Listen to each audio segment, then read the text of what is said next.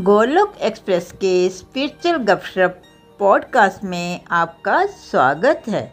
Golok express में आइए, दुख दर्द भूल जाइए। एबीसीडी की भक्ति में लीन होकर नित्य आनंद पाइए। हरी, हरि बोल। बोल, हरि हरि बोल everyone welcome to this weekend सत्संग ओम नमो भगवते वासुदेवाय, ओम नमो भगवते वासुदेवाय, ओम नमो भगवते वासुदेवाय। श्रीमद् भगवत गीता की जय। Hare Krishna Hare Krishna Krishna Krishna, Hare Hare. Hare Ram Hare Ram Ram Ram, Hare Hare. Hare Krishna Hare Krishna Krishna Krishna, Hare Hare. Hare Ram Hare Ram Ram Ram, Hare Hare. Busy to the body free as a soul Hari Hari बोल, हरी हरि बोल। Transform the world by transforming yourself जय श्री कृष्णा, जय Shri Hari. Friends इस weekend सत्संग में आप सबका बहुत बहुत स्वागत है। हम सब लोग सरल भगवत गीता का अध्ययन कर रहे हैं, जिसमें हम लोग जो सिलेक्टेड वर्सेस हैं श्रीमद् भगवत गीता के, वो स्टडी कर रहे हैं और एक ऐसी लैंग्वेज में स्टडी कर रहे हैं जो कि यू नो हम सब समझ सके, हम सब उसको, और हमारा प्रयास है कि हम उसको अपने लाइफ में जो लर्निंग्स हैं श्रीमद् भगवत गीता की, वो उतार सकें। हम लोग अभी चैप्टर नाइन का अध्ययन कर रहे हैं और चैप्टर नाइन है, परम गुड़ ज्ञान, इसको द कॉन्फिडेंशियल नॉलेज भी बोला जाता है। और इसमें अभी तक हमने पढ़ा है कि, देखिए ये कॉन्फिडेंशियल नॉलेज इसलिए है क्योंकि यहाँ पे भगवान अपने बारे में बात कर रहे हैं। अपने बारे में बात कर रहे हैं, यानी वो अर्जुन को अपने बारे में, अपने स्वभाव के बारे में, अपने बारे में भगवान बता रहे हैं। और जो सबसे पहली बात जो फ़र्स्ट वर्ष में भगवान ने अर्जुन को बोली कि, मैं तुम्हें ये कॉन्फिडेंशियल नॉलेज क्यों दे रहा हूँ? क्योंकि अब तुम मेरे से यू नो जब मैं तुम्हें ये बात बताऊँगा, अपने बारे में बात बताऊँगा तो तुम्हें ऐसा नहीं लगेगा कि अरे, देखो, भगवान देखो, अपने ही बारे में बात कर रहे हैं।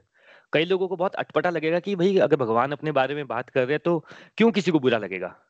लेकिन जैसा हम सब जानते हैं कि यू नो वर्ल्ड में तामसिक और राजसिक प्रवृत्ति के लोग इतने सारे हैं, बुद्धि इतनी नेगेटिव है कि जैसे हम देखते ही हैं, आप नेट पे भी सर्च कर लीजिए कि ये लोग प्रभु पे क्वेश्चन उठा लेते हैं। जब किसी का समय खराब होता है तो प्रभु को भी हम लोग ब्लेम करना स्टार्ट कर देते हैं। तो जो व्यक्ति प्रभु को ब्लेम कर सकता है वो यू you नो know, प्रभु से ये भी हो सकता है कि भाई प्रभु देखो अपने बारे में बात कर रहे हैं। लोगों का काम है कहना वही लोग होते हैं जो सचिन तेंदुलकर को कंधों पे उठा लेते हैं एक टाइम अच्छा नहीं खेलता तो उसके घर पे पत्थर भी मार देते हैं। तो ये लोगों का नेचर ही ऐसा है। तो ये बात समझना बहुत ज़रूरी है। तो यहाँ पे पहली बात भगवान ने क्लियर की थी कि क्योंकि तुम मेरे बात को अब सुनने के यू नो योग्य हो गए हो और हमें क्या समझना है कि भगवत गीता का हर एक चैप्टर आपकी आध्यात्मिक प्रोग्रेस है। हर एक चैप्टर में आप धीरे धीरे प्रभु को समझते जा रहे हो।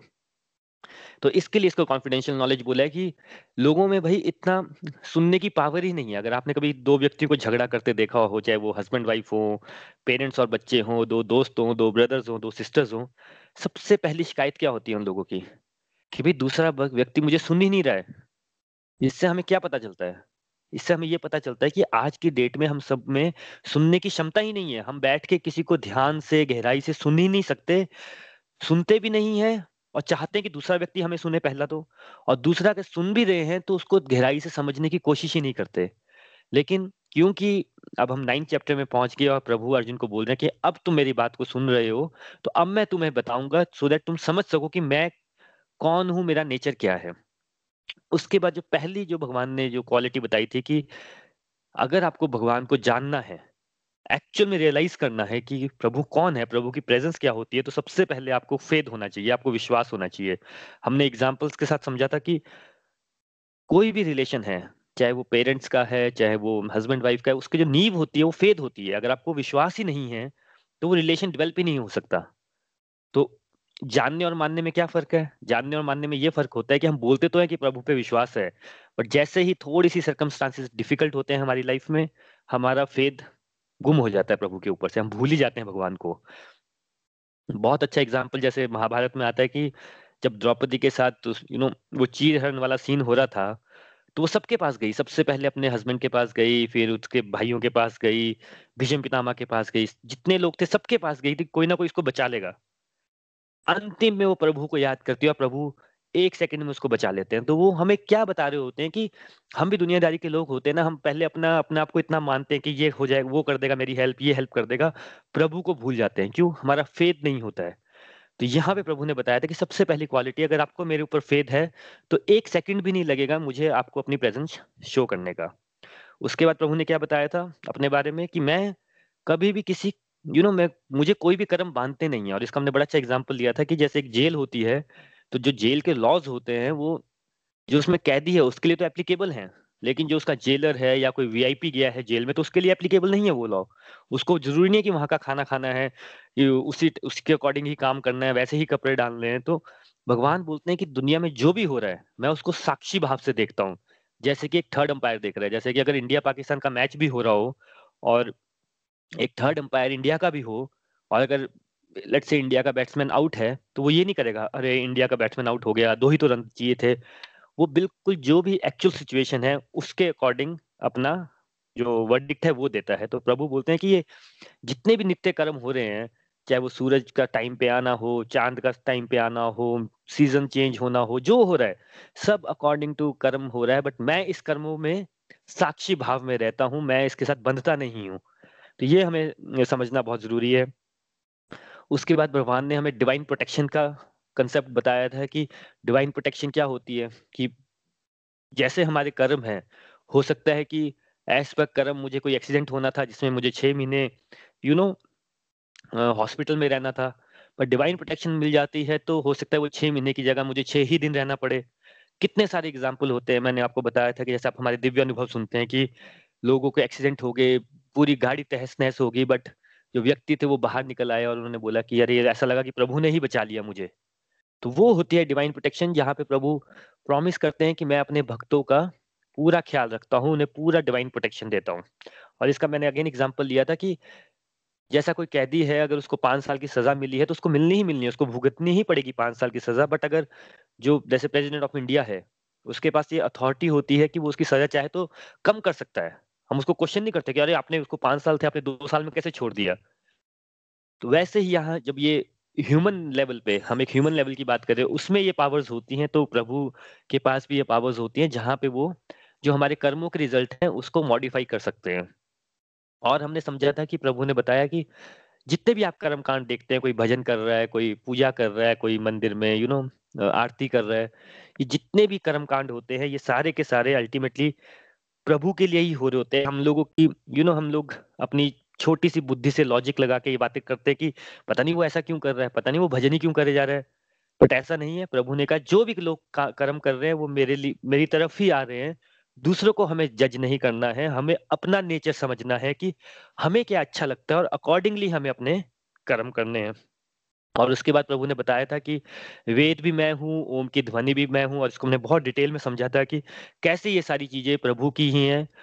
प्रभु की वाणी जो होती है, प्रभु आते कैसे हैं? जो ओम की हमने ध्वनि को तो समझा ही था बट प्रभु आपके पास वाणी के रूप में आते हैं। आपको कहीं ना कहीं से वाणी आती है।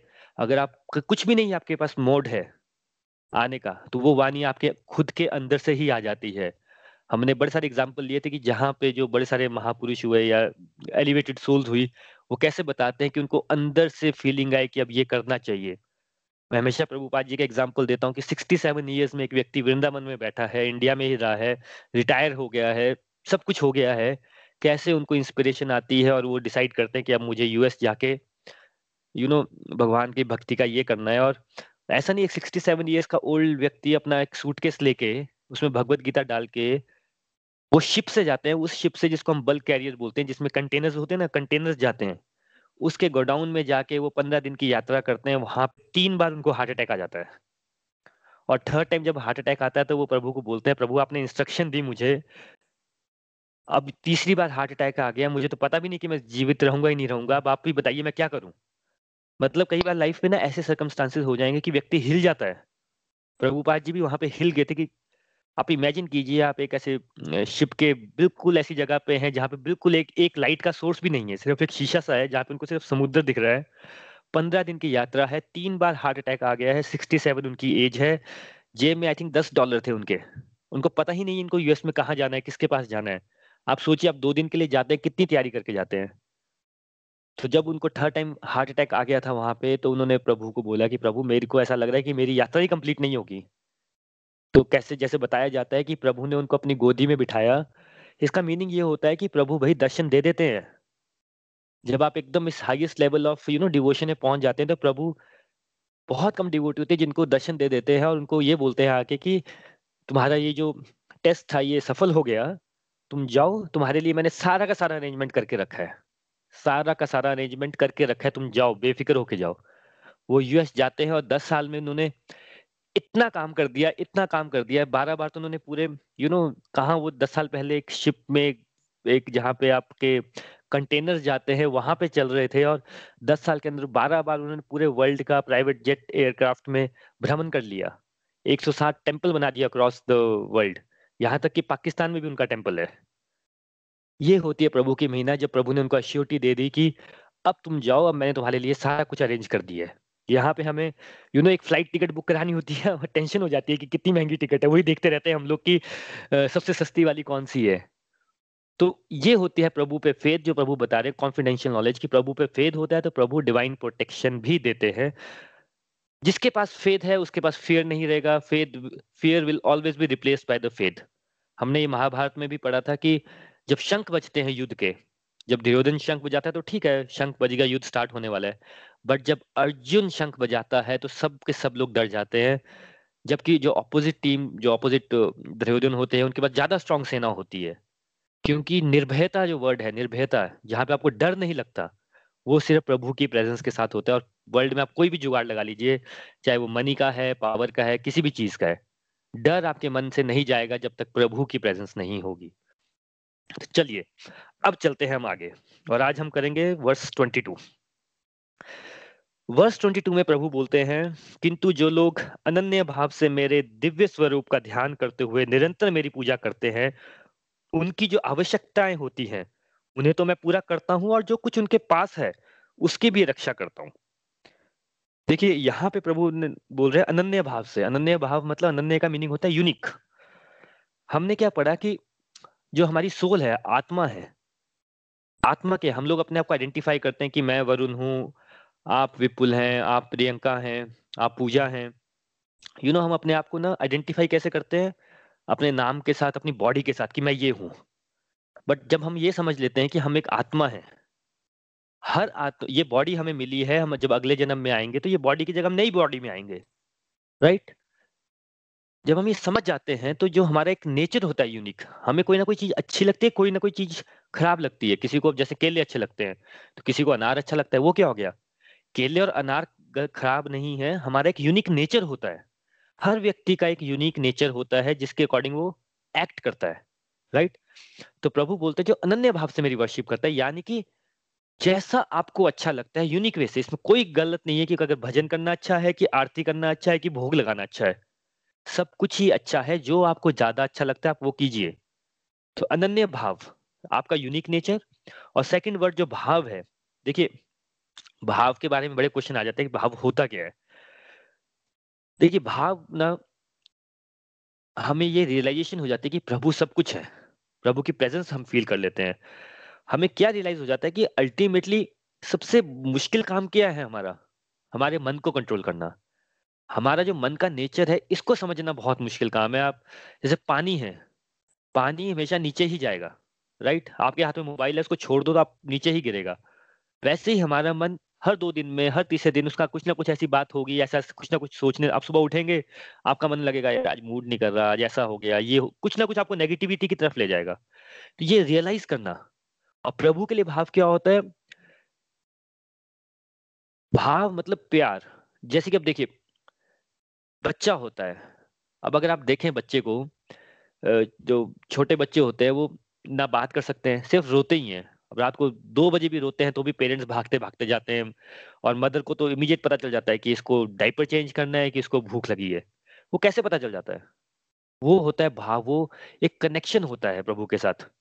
जैसे माँ का बच्चे के साथ होता है। पूरा दिन बच्चे तंग करते रहते हैं, तंग करते रहते हैं, रात भर तंग करते रहते हैं, पर कुछ कई बार हो ही जाता है बच्चों के साथ कि वो गिर गया। तो क्या होता है? इवन तो हम एक्सटर्नली बहुत कई बार गुस्सा कर देते हैं, बहुत कुछ होता है बट मन ही मन क्या कर रहे हैं हम? बच्चे से प्यार ही करते हैं। तो ये जिसका भाव प्रभु के साथ सेम उसमें डेवलप हो जाता है कि प्रभु आप ऐसे हो, आप वैसे हो, बातें करता है प्रभु के साथ। बातें भी ऐसी करता है कि प्रभु बड़ी मुश्किल होगी, अब आप ठीक कर दो ये सब कुछ। यू नो ये भाव में आ जाता है। तो ये बहुत है कि जैसा आपका यूनिक नेचर है और जैसा आपका प्रभु के साथ डेवलप हो गया और जो बात बात को रियलाइज़ कर लेते हैं और फिर प्रभु का दिव्य स्वरूप का ध्यान करते हैं। दिव्य स्वरूप मतलब जिसको जब आपके मन में ये पता आपको ये बात समझ आ जाती है कि प्रभु ही सब कुछ है, तो दिव्य स्वरूप मतलब जैसा भी आपका नेचर है, जो आपको अच्छा लग रहा है, आप प्रभु की रियलाइज़ कर रहे हैं कि भाई ये ही प्रभु हैं। अब देखिए वर्ल्ड में कितने सब लोग पेरेंट्स बनते हैं, राइट? सारे बच्चे अपने पेरेंट्स को बहुत प्यार करते हैं। बट कभी आपने डिस्कशन सुना है? अरे यार मेरे पेरेंट्स की ना हाइट छोटी है, अरे मेरे पेरेंट्स की ना हाइट बड़ी अच्छी ये है, उनका कलर ऐसा है, वो ऐसे है या ऐसे हैं। कभी भी नहीं सुना। क्यों? क्योंकि पेरेंट्स का जो रूप होता है वो दिव्य स्वरूप होता है। वो एक वैसे ही हम लोग को अलग-अलग लग सकता है कि हम अलग-अलग भगवान हैं बट जो व्यक्ति अध्यात्म में आगे चल जाता है वो रियलाइज़ कर लेता है कि प्रभु एक ही हैं, सब कुछ वही है और फिर वो अपने यूनिक नेचर के अकॉर्डिंग उनके साथ अपना भाव डेवलप करता है। तो यहाँ प्रभु बोल रहे हैं कि जो व्यक्ति ऐसा करता है उसकी मैं क्या करता हूँ, उसकी मैं आवश्यकताएँ पूरी करता हूँ। पहला क्वेश्चन भई ये बड़ा समझना बहुत ज़रूरी है कि प्रभु यहाँ डिक्लेयर कर रहे हैं कि आपकी आवश्यकताएँ मैं पूरी कर दूँगा आवश्यकताएँ होती क्या पहले ये समझना बहुत ज़रूरी है। आवश्यकताएँ होती है नीड और हमें समझना है कि नीड और ग्रीड में बहुत फ़र्क है। आवश्यकताएँ क्या होती है एक व्यक्ति की? देखिए, सिंपल सी आवश्यकताएँ होती हैं हमारी थोड़ी-सी फाइनेंशियल ठीक हो जाएँ, थोड़ी हमारी हेल्थ ठीक रहे, थोड़ी फैमिली लाइफ़ ठीक रहे, थोड़ा हम मेंटली स्टेबल रहें, थोड़ा फ़िज़िकल हेल्थ अच्छी रहे। ये होती है हमारी नीड। राइट कि फैमिली में प्यार रहे, हम फाइनेंशियली स्टेबल रहें, मेंटली स्टेबल रहें, फिजिकली फिट रहें। इससे ज़्यादा तो कुछ नीड है नहीं एक व्यक्ति की। तो प्रभु बोलते हैं आवश्यकता तो मैं पूरी कर देता हूँ। गड़बड़ आ जाती है कहाँ पे? ग्रीड में। जहाँ पे हम बस यही सोचते हैं कि प्रभु ये सब तो है, ये नहीं मेरे को कुछ एक्स्ट्रा चाहिए। एक्स्ट्रा चाहिए और थोड़ा चाहिए और थोड़ा चाहिए। 20 साल में भी चाहिए, 40 साल में भी चाहिए, 60 साल में भी चाहिए और 80 साल में तो जीवन ही खत्म हो जाता है। हम डिफ्रेंशिएट ही नहीं कर पाते। अगर आप स्क्रिप्चर्स में पढ़े तो रावण, दुर्योधन हम ये लोगों के बारे में पढ़ते हैं, ये कौन थे ये लोग? भई ये किंग्स थे ना अपने उसके, राजा लोग थे ये। रावण के पास भाई सोने की लंका थी, पूरा महल ही उसका सोने का था। यहाँ पे इतना सा सोना हो किसी के पास एक किलो सोना, वो अपने आप को भाई कितना रिच समझेगा? उसके पास तो पूरा सोने का महल था, फिर कहाँ फंस गया वो? दुर्योधन, वो भी किंग था। हम हिरण्यकशिपु के बारे में पढ़ते हैं। और ये सब लोग कौन थे? भई ये भगवान के बहुत बड़े भक्त थे सारे के सारे। रावण सबसे बड़ा भक्त था शिव जी भगवान का। हिरण्यकशिपु उसको जो वरदान मिला वो किससे मिला? ब्रह्मा जी से लिया था उसने वरदान कि भगवान मुझे अमर कर दो। अब ब्रह्मा जी ने बोला कि मैं आपको अमर नहीं कर सकता, आप कुछ और मांगो फिर उसने कहा मैं भगवान के साथ पॉलिटिक्स कर लेता हूँ कि भाई मैं दिन में भी ना मरूँ, मैं रात में भी ना मरूँ, मैं मेल से भी ना मरूँ, फीमेल से भी ना मरूँ, आदमी से भी ना मरूँ। मतलब वो भगवान के साथ पॉलिटिक्स ही कर रहा था ना। उसने क्या कर लिया अपने भगवान को कम आंक लिया। जबकि दे कौन रहे थे उसको सब कुछ? भगवान ही दे रहे थे। यही बात ये जो हम एक और पढ़ते हैं भस्मासुर का। शिव जी की बहुत पूजा की, बहुत प्योर हार्ट से पूजा की। शिव जी आए बोला क्या चाहिए? बोले जिसके हाथ पे सर पे हाथ रखूँ भस्म हो जाए। जब भगवान ने कहा ठीक है तुम जिसके सर पे हाथ रखोगे तुम भस्म हो जाओगे। तो उसने क्या किया? सीधा की सीधा भगवान के साथ ही भगवान ने वरदान दिया है ये होगा भी कि नहीं होगा? भगवान के सर पे हाथ रख लेता हूँ। भाई इसका मीनिंग ये होता है कि आप ये समझिए ना नीड और ग्रीड में ये फ़र्क होता है। जिस व्यक्ति को जब प्रभु खुश कर देते हैं, जब उसको मेटेरियली कंफर्टेबल कर जो उसकी चाहत होती है, उसको उससे ज़्यादा ही दे देते हैं, तो कोई भी आपको एग्ज़ाम्पल ऐसा नहीं मिलेगा कि उसके बाद उसने प्रभु को याद किया हो। सब लोग भूल जाते हैं। सुग्रीव का क्या एग्ज़ाम्पल था? बड़ा ही परेशान था पर्वत पे रो रहा था, राम भगवान आए बोला मैं तेरे को वापस राजा बना दूँगा बाली का वध करते हैं। सुग्रीव को राजा बनाते हैं और सुग्रीव बोलता है कि मैं भाई अब सीता मैया को ढूँढने मदद करूँगा ये करूँगा वो करूँगा। 1 महीना, दो महीना, तीन महीने बाद देखते हैं सुग्रीव तो भूल ही जाता है भगवान को। वो तो स अपना मस्त हो जाता है लाइफ़ में। तो ये समझना बहुत ज़रूरी है कि जब प्रभु बोल रहे हैं कि मैं आपकी आवश्यकताएँ पूरी करूँगा यानी मैं आपकी नीड पूरी करूँगा। क्योंकि प्रभु को भी मालूम है कि हमारा मन का नेचर ऐसा है कि द मोमेंट हमें अच्छा लगना कुछ स्टार्ट होगा, हम कंफर्टेबल होंगे, हम वापस के वापस खींचे चले जाएँगे क्योंकि दलदल जैसे होता है ना, आप थोड़ा-सा गए दलदल के अंदर तो फिर आप दलदल के अंदर ही जाते रहते हैं। आप उससे ऑटोमेटिकली बाहर नहीं आते हैं। प्रभु की तरफ़ मैं जैसे लास्ट टाइम भी बताया था कि आपको कोई व्यक्ति नहीं ऐसा मिलेगा, हमारे साथ यहाँ पे इस टाइम पे आई थिंक 18 लोग हैं, जो मुझे बताए कि भाई अगर आपको मन प्रभु की तरफ़ आपका ध्यान आया, बिल्कुल अपना टाइम लगा के यहाँ पे सुनने बैठे हैं, जैसे भी सुनने बैठे हैं, आप में से कौन ऐसा है जो बोला बोलेगा कि यार मैं बहुत ही खुश था लाइफ में, बड़ा ही बोर हो रहा था, ऐसा आज मैच देखा फिर बोर हो गया, फिर मैंने कहा चलो भगवान कोई का सत्संग सुन लेते हैं। या लाइफ बिल्कुल कंफर्टेबल थी, बस टाइम नहीं था पैसे गिनने को छोड़ के और कोई टाइम ही नहीं था मेरे पास और मैंने कहा चलो भगवान का याद कर लेते हैं। या नेटफ्लिक्स देख रहा था, चिप्स खा रहा था, सोफे बैठा, मैंने कहा चलो सत्संग अटेंड करते हैं, कोई भी नहीं होता ऐसा। तो ये जब प्रभु बोलते हैं कि मैं आपकी आवश्यकताएँ पूरी करता हूँ, ये तो भगवान गारंटी देते हैं। और अगर आप राम भगवान को याद कीजिए भाई उन्होंने किंग बनना था बट क्या हुआ जंगल चले गए कृष्ण भगवान जेल में पैदा हुए तो भगवान तो उनकी भी नीड पूरी कर रहे हैं जब वो अर्थ पे आते हैं वो लीला करते हैं तो वो यही शो कर रहे हैं ना कि भाई कोई कंस था वो भाई राजा था कृष्ण भगवान जेल से थे राइट बट अगर आप उनको याद करें तो कंस की लाइफ कैसी थी? भाई वो चौबीस घंटे रात रात को उठ के कभी जेल में भाग जाता था उसको ये टेंशन रहती थी वो कब होगा आठवां बच्चा कब होगा आठवां बच्चा कब होगा आठवां बच्चा कि जो मेरा कत्ल कर देगा। यू you नो know, उस टेंशन में रहता था। दुनियादारी में आप देख लीजिए जो मेटेरियली मेटेरियलिज्म के पीछे होते हैं वो वैसे ही होते हैं। ये हमें समझना बहुत ज़रूरी है। जब प्रभु बोल रहे हैं कि मैं आपकी आवश्यकताएँ पूरी करूँगा तो आवश्यकताओं का मतलब नीड और ग्रीड का फ़र्क जानना बहुत ज़रूरी है। और आवश्यकता है, आप सोचना, ध्यान से आपकी आवश्यकता है क्या? ये भी हमें पता होना ज़रूरी है कि बहुत एक्स्ट्रा ऑर्डनरी आवश्यकता है कि एक्चुअल में हमारी आवश्यकता है ये राइट उसके बाद प्रभु बोलते हैं इस श्लोक में कि यू नो और जो आपके पास है, मैं उसकी रक्षा भी करता हूँ। आपके पास जो है, उसकी रक्षा करता हूँ, इसका मीनिंग क्या होता है? कि देखिए, आपके पास क्या है? हमें लगता है कि जब भगवान ये बोले कि भाई अच्छा भगवान बोले कि मेरे पास घर है मेरे पास गाड़ी है मेरे पास पैसा है मैं उसकी रक्षा करता हूँ। नहीं नहीं नहीं। इसको हमें समझना है कि जो आपके पास योग्यता दी है भगवान ने हर व्यक्ति हर जैसे हम फ्रूट्स होते हैं हर एक फ्रूट के पास अपना एक यूनिक क्वालिटी होती है। अनार है तो वो आपका खून बढ़ाता है। बनाना है वो आप में विटामिन बी और आपका स्टेमिना बढ़ाता है। यू you नो know, तो वैसे ही हर व्यक्ति में एक यूनिक यू नो क्वालिटी रहती है जो किसी और के पास नहीं मिलेगी। और ऐसा क्यों होता है भैया? आप देखिए ना आप दुनिया में, इंडिया में 130 करोड़ है, कितने लोगों की शक्ल सेम होती है? बड़े सारे लोग होते हैं, जो हम बोलते हैं डुप्लीकेट हीरो के डुप्लीकेट हैं। तब भी वो दोनों खड़े हो जाएँगे तो आप पहचान लेंगे कौन हीरो है मतलब कौन असली है, कौन नकली है। तो जब इतने सारी चीज़ों में यूनिक होता है तो वैसे ही हम सबका नेचर यूनिक है, हम सबकी क्वालिटीज यूनिक है। तो प्रभु बोल रहे हैं कि जो आपकी क्वालिटीज होंगी, जो आप में स्किल होगा, मैं उसके भी प्रोटेक्शन करूँगा। तो देखिए होता क्या है कि जब हमारे साथ ना हम लोग जब मन के दास होते हैं ना तो हमें ये सब चीज़ें समझ नहीं आती हैं। हमें लगता है, नहीं नहीं नहीं, भाई, मेरी लाइफ में बड़ी परेशानी और परेशानियाँ होती क्या है? या तो फाइनेंशियल रिलेटेड हो सकती हैं, या मेडिकल से रिलेटेड हो सकती है। किसी को मेडिकल इशू है, किसी को फाइनेंशियल इशू है, किसी की फैमिली लाइफ ठीक नहीं है, किसी की मेंटल हेल्थ ठीक नहीं है, किसी की फ़िज़िकल हेल्थ ठीक नहीं है। इसके, इसको छोड़ के तो कोई इशू नहीं होता है। ये चार पाँच तो इशू होते हैं, जो जॉब करते हैं, मेरा प्रमोशन हो जाए, जिसकी जॉब नहीं है, मेरे को जॉब लग जाए।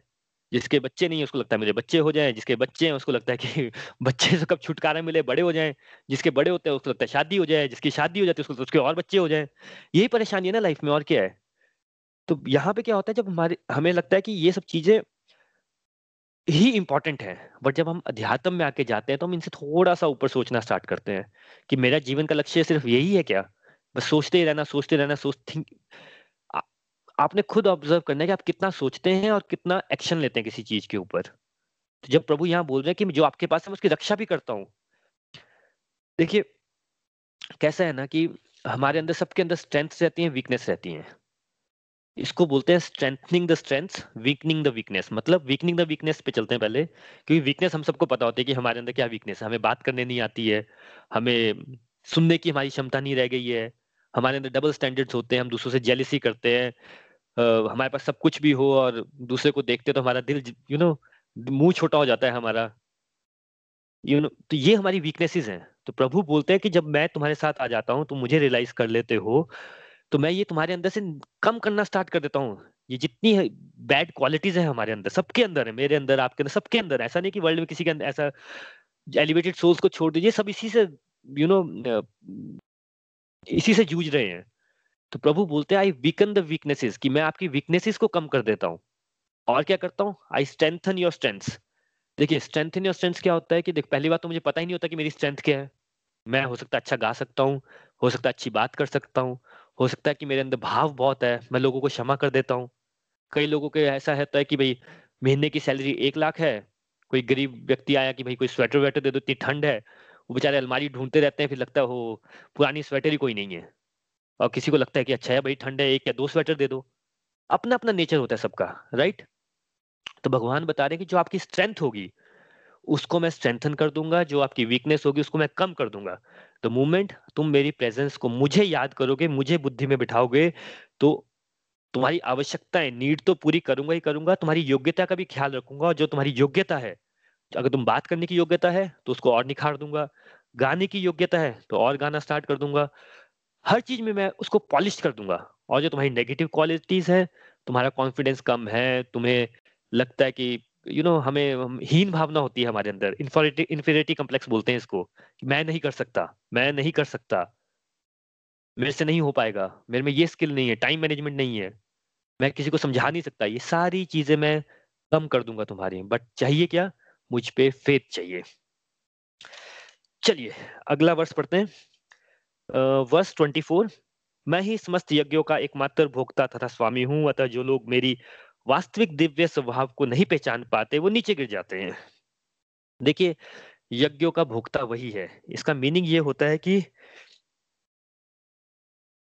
जो भी हम काम करते हैं, यज्ञ मतलब जो भी हम अच्छा काम करते हैं, उसका जो रिज़ल्ट है, उसको प्रभु ही भोग भोग लेते हैं। मतलब उसको प्रभु ही ग्रहण करते हैं। तो ये बात समझना बहुत ज़रूरी है कि हम जो भी कार्य कर रहे हैं, वो प्रभु की प्रसन्नता के लिए कर रहे हैं। अब इसमें बड़ा कंफ्यूजन जाता है कि प्रभु की प्रसन्नता होती क्या है भाई? प्रभु किस कार्य से प्रसन्न होते हैं?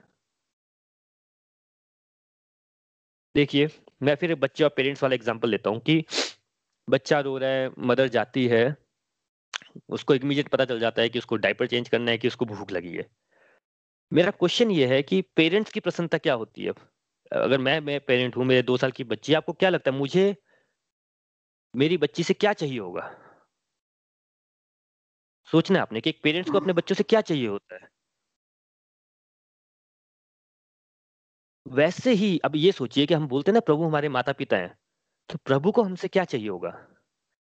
दूसरी तरह से पूछता हूँ, मेरी बच्ची मेरे को क्या दे सकती है? भाई वो दो साल की है अभी। चलिए थोड़ा और आगे चलते हैं। बच्चे बड़े हो गए हैं। फिर पेरेंट्स को क्या चाहिए होता है? हम बड़ी बार फ़िल्मों में देखते हैं, कई बार हमारे आसपास भी हो रहा होता है कि नहीं बनती है बच्चों की और पेरेंट्स की। तब भी पेरेंट्स क्या बोलते हैं? चलो बेटा, जैसा भी है, आप खुश रहना। तो अल्टीमेट पेरेंट्स बोलते क्या है? कि तुम खुश रहना।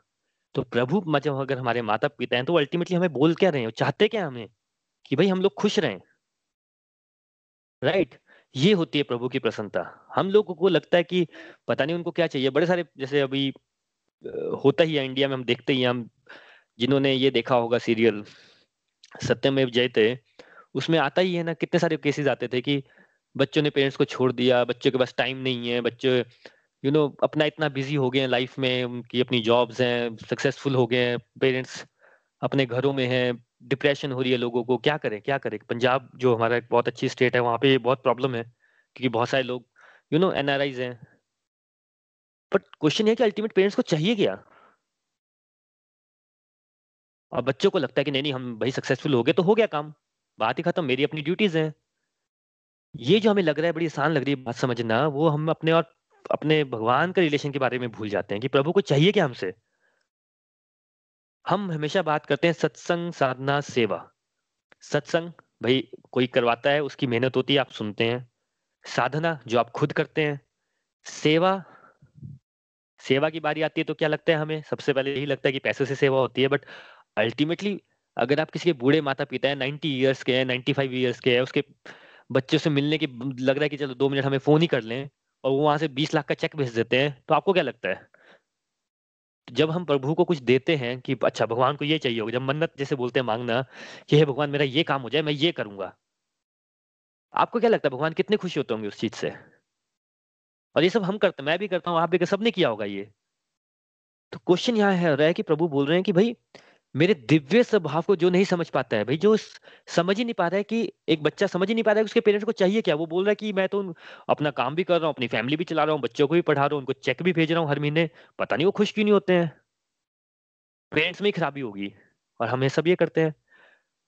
तो ये सेवा होता है, ये सेवा वर्ड क्या है? जब हम बोलते हैं ना कि बच्चे पेरेंट्स की सेवा करते हैं, अगर किसी जब हम जब हम क्वालिफाई करते हैं कि भाई ये बड़ा अच्छा लड़का है, बड़ी अच्छी लड़की है कैसे क्वालिफाई करते हैं हम? जो बड़े साइज़ चेक देता है जब हम ऐसी बात करते हैं कि नहीं नहीं भाई, वो पेरेंट्स की बहुत सेवा की हम सबने बोला है कि नहीं, वो लड़का कितना अच्छा है, वो कितनी सेवा करता है अपने पेरेंट्स की। ये होती है सेवा। उसमें क्या होता है सेवा में? एक होता है भाव। सबसे इंपॉर्टेंट फैक्टर वो जो भाव होता है, और दूसरा, मेरा क्वेश्चन एक और है कि भाई प्रभु को मेरे से चाहिए क्या? पहले तो हमें यही नहीं पता होता, प्रभु से हमें चाहिए क्या? अगर सब कुछ प्रभु ने दिया है तो फिर प्रभु चाहेंगे क्यों मेरे से? यू नो ये क्वेश्चन अगर आपको डिफ़िकल्ट हो रहा है ये आंसर देना तो you have to think over it ना। हमें अच्छा मेरा एक और क्वेश्चन पूछता हूँ। अभी यहाँ पे अठारह बीस लोग हैं, आप सब लोग बड़े टाइम से मेरे साथ चल रहे हैं। आप में से किस किस का मन किया कि जो सत्संग करता है, साधना करता है, कि मैं भी प्रभु की सेवा करूँ? या कुछ सेवा, उसको लगता है कि नहीं, मैं प्रभु की सेवा करता हूँ या करती हूँ? ये आपने रिव्यूज़ में बताना है मुझे। अब मैं एक और क्वेश्चन पूछता हूँ। मैं तो जैसे हमेशा बोलता हूँ कि भाई आप सेवा नहीं करते प्रभु सेवा लेते हैं एज पर योर योग्यता एज पर योर स्किल आप में से ये भी मुझे बताना है कि किस किस को लग, लोगों को लगता है कि आप कोई सेवा करते ही नहीं है? और मैं आपको बताता हूँ आप तो बहुत बड़ी सेवा कर रहे हैं। जिनको नहीं लगता है हम इस पर कभी विस्तार से चर्चा करेंगे बट मैं एक सब टच कर लेता हूँ इस पॉइंट को। हम ये सत्संग कर रहे हैं। जिनको मालूम है अब हम ये सात आठ महीने से ये सत्संग चल रहा है। करते करते इसकी रिकॉर्डिंग्स हुई, ये पॉडकास्ट फॉर्म में हो गया। हर वीक इस सत्संग को कम से कम 200 से 300 लोग अक्रॉस द वर्ल्ड सुनते हैं। अब वो क्या मुझे सुनते हैं? कि क्योंकि आप मेरे साथ हैं तो आप लोगों को भी सुनते हैं। आपके जो रिव्यूज़ होते हैं, वो भी सुनते हैं। और हो सकता है कि किसी व्यक्ति को आपका रिव्यू सुन के इतना अच्छा लगता हो कि वो आपके रिव्यू सुनने के लिए सत्संग सुन रहा हो। आपको नहीं पता। तो हमेशा याद रखिएगा कि आप ऑटोमेटिकली आपको पता भी नहीं चलेगा और प्रभु आपसे इतनी बड़ी सेवा ले लेंगे। आप इतनी बड़ी सेवा कर रहे हैं कि कोई व्यक्ति यूएस में, यूके में बैठा है, आपकी बात सुन रहा है कि आप इस सत्संग में आ रहे हैं, आपको सुन रहे हैं और प्रभु की तरफ़ मुड़ रहा है। सबसे अच्छा व्यक्ति, जैसे बोलते हैं, पेरेंट्स और बच्चे का मैं एग्ज़ाम्पल देता कि पेरेंट्स को चाहिए क्या भाई?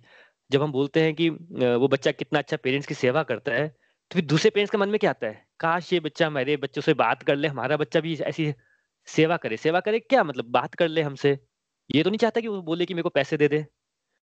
तो ये पॉइंट हमें समझना बहुत ज़रूरी है कि सेवा हम नहीं करते, प्रभु लेते हैं और जब हम प्रभु की सच्चे मन से हम, हमारे मन में इच्छा होती है तो प्रभु इतनी बड़ी सेवा ले लेंगे कि आप अपने घर में बैठे होंगे, आपको पता भी नहीं है राइट नाउ जैसे, पर आप ऑटोमेट मतलब यू नो इतनी बड़ी सेवा कर पा रहे हैं ऑलरेडी ऑलरेडी ये आपके ऊपर ब्लेसिंग्स है कि आप ये सेवा कर पा रहे हैं। तो यहाँ प्रभु क्या बताते हैं कि जो आप कोई भी, आपके मन में जो भी आप भगवान की इच्छा के लिए कर रहे हैं, भगवान के रास्ते पर कर रहे हैं, उसका भोगता तो मैं ही हूँ। और क्योंकि आप सब में जब भाव आता है, सच्चे मन से करता है तो मैं आपसे सेवा भी ले लेता हूँ। लेकिन भगवान ने एक और बात बोली है यहाँ पे, कि जो मुझे नहीं समझ पाता इस बात को, जो मैंने अभी बात बोली, इसको नहीं समझ पाएगा, कि मुझे चाहिए क्या, वो फिर उसका पतन हो जाता है। देखिए, दुनियादारी और प्रभु भक्ति में क्या फ़र्क है? दुनियादारी का व्यक्ति होगा, वो क्या बोलेगा? मेरा मन कर रहा है, उसको टाइम की वैल्यू नहीं होगी, उसको लगेगा पाँच मिनट माला करना बड़ा मुश्किल काम है, लेकिन पाँच घंटे नेटफ्लिक्स में देखना बहुत आसान काम है। खुद के लिए यू नो कोई गेस्ट आ गया, उसके लिए पचास लोग का खाना बना लो, भगवान के लिए भोग चढ़ाना तो उस पर क्वेश्चन आ जाएँगे, क्यों भोग चढ़ाऊं, कैसे चढ़ाऊं, क्या करूँ? यही चलता रहेगा उसके माइंड में। जैसे मैंने एग्ज़ाम्पल दिया, उसकी एक लाख सैलरी होगी, कोई बेचारा गरीब आदमी आएगा, उसको पुराने, पूरे कबड़ में एक पुरानी स्वेटर नहीं मिलेगी देने के लिए। हम सब ऐसा करते हैं। ये होता है दुनियादारी के लोगों का और जो व्यक्ति प्रभु भक्ति में होता है, वो क्या कहेगा? सब कुछ प्रभु की प्रसन्नता के लिए है। कोई व्यक्ति मेरे घर पे आया है, कुछ ज़रूरत है तो उसको भगवान ने भेजा है। उसको हमेशा ये लगेगा कि भगवान ने मुझे इतना कुछ दिया तो देने में कुछ परेशानी नहीं है। उसको ये बात समझ आएगी कि जो भी होता है, प्रभु की इच्छा से होता है। कोई आया है तो भी प्रभु की इच्छा से मैं एक इंस्ट्रूमेंट हूँ। जैसे हम रहीम जी का पढ़ते हैं ना कि वो कभी भी कुछ देते थे तो अपनी आँखें नीचे कर लेते कि लोगों को ये ना लगे कि मैं दे रहा हूँ। ये वाले भाव डेवलप होना स्टार्ट हो जाते हैं। लेकिन जो ये बात को नहीं समझ पाता, प्रभु बोलते हैं उसका पतन हो जाता है। दुनियादारी में और क्या होता है? हम इंद्रियों के दास होते हैं, ना हमारी लाइफ में बैलेंस होता है, मन कर रहा है तो खा लिया, मन आँखों के लिए, कानों के लिए, टंग के लिए, सारे काम उसके लिए करते हैं। भक्ति जब आ जाती है, प्रभु को रियलाइज़ कर लेते हैं तो सब कुछ हम प्रभु की ही पसंद के लिए करते हैं। भक्ति क्या होता है प्रभु को रियलाइज़ करना? जब हम अपनी कमियों पे सेल्फ फोकस करते हैं। ऐसे हमें ये पता है कि पड़ोसी में क्या कमी है, मेरे यू नो हस्बैंड में क्या कमी है, मेरी वाइफ में क्या कमी है, देश के प्राइम मिनिस्टर में क्या कमी है? प्रभु बोलते हैं डिवाइन नेचर आपकी कब होती है? जब आप दूसरों को जज नहीं करते हो, आप अपनी कमियों पे फोकस करते हो आपको अपनी अंदर इतनी कमियाँ दिखती है, आप ये बात समझ पाते हो कि बुरा जो देखने में चला, बुरा ना मिला कोई। जो मन देखा अपना तो मुझसे बुरा ना कोई। और पतन क्या होता है? पतन होता है आपका फॉल डाउन हो जाता है। फॉल डाउन मतलब आपके साथ थोड़ा अच्छा हो गया सब कुछ। कल तक आप कोविड के लिए परेशान थे, भाई कोविड है कोविड है, ये हो जाएगा, वो हो जाएगा। आज आप फिर कोविड ठीक हो गया मे बी आप वहाँ से निकले, फिर आप वापस से वही सेम लाइफस्टाइल में, फिर माया आप पे अटैक करेगी और माया कैसे अटैक करती है? वही एक बकेट है, उसमें आपने छेद किया तो पूरी बकेट तो ठीक है, पानी कहाँ से गिरता है, जहाँ पे छेद होता है? जो आपका वीकेस्ट पॉइंट होगा ना, वहाँ पे माया अटैक करती है, और कुछ भी हो सकता है, किसी के लिए रिलेशनशिप हो सकता है, किसी के लिए फाइनेंस हो सकता है, किसी के लिए कुछ और हो सकता है। तो माया कैसे अटैक करती है? फिर वही आपको मन, आपका दुखी होना स्टार्ट हो जाएगा, आपके मन, आपको लाइफ एम्प्टी लगना नज़र आएगी। कुछ ना कुछ तो कमी है, कुछ ना कुछ अधूरा है। तभी तो हम जब आरती करते तो उसमें एक लाइन आती है, तुम हो पूर्ण परमात्मा। पूर्ण मतलब you are the only one who is complete world में ऐसी कोई चीज़ ही नहीं है जो कंप्लीट हो, जो आपको कंप्लीट हैप्पीनेस देगी। आपने भी खुद सोचना है कि ये मुझे मिला और मैं कंप्लीटली हैप्पी हो गया अगले दस साल के लिए। नहीं नहीं नहीं नहीं। वर्ल्ड में कोई ऐसी चीज़ है ही नहीं जो कंप्लीट हो। इसके लिए तो हमारा मन अधूरा होता है क्योंकि प्रभु नहीं होते हैं वहाँ पे। जब प्रभु आ जाते हैं तो हर चीज़ कंप्लीट लगती है। तो प्रभु का कहने का मतलब है कि आपका पतन कैसे होगा? फिर माया आपको अटैक करती रहेगी, आप वापस इसी में घूमते रहेंगे घूमते रहेंगे नेगेटिविटी में दो दिन खुश होंगे, फिर तीसरे दिन कुछ और प्रॉब्लम आ जाएगी, फिर समझ नहीं आएगा क्या करूँ क्या करूँ। लेकिन जब प्रभु के अगर आप नेचर को समझ लें तो आपको ये बात समझ आ जाएगी कि ये तो चलता ही रहेगा भाई, दुख और सुख आने ही है। यू नो सर्दी गर्मी आनी ही है। आपको अपना नेचर समझना है, आपको अपने लाइफ का पर्पज समझना है। और क्या होता है इसके बाद? देखिए हमने एक बात समझी थी कि लाइफ ना एवर चेंजिंग है। प्रभु ने अधिभूत करके वर्ड बोला था कि लाइफ हमेशा चेंज होती रहती है। इसका मीनिंग क्या होता है अधिभूत का? लाइफ चेंज होती रहती है। फ्रेंड्स मुझे एक मिनट दीजिए।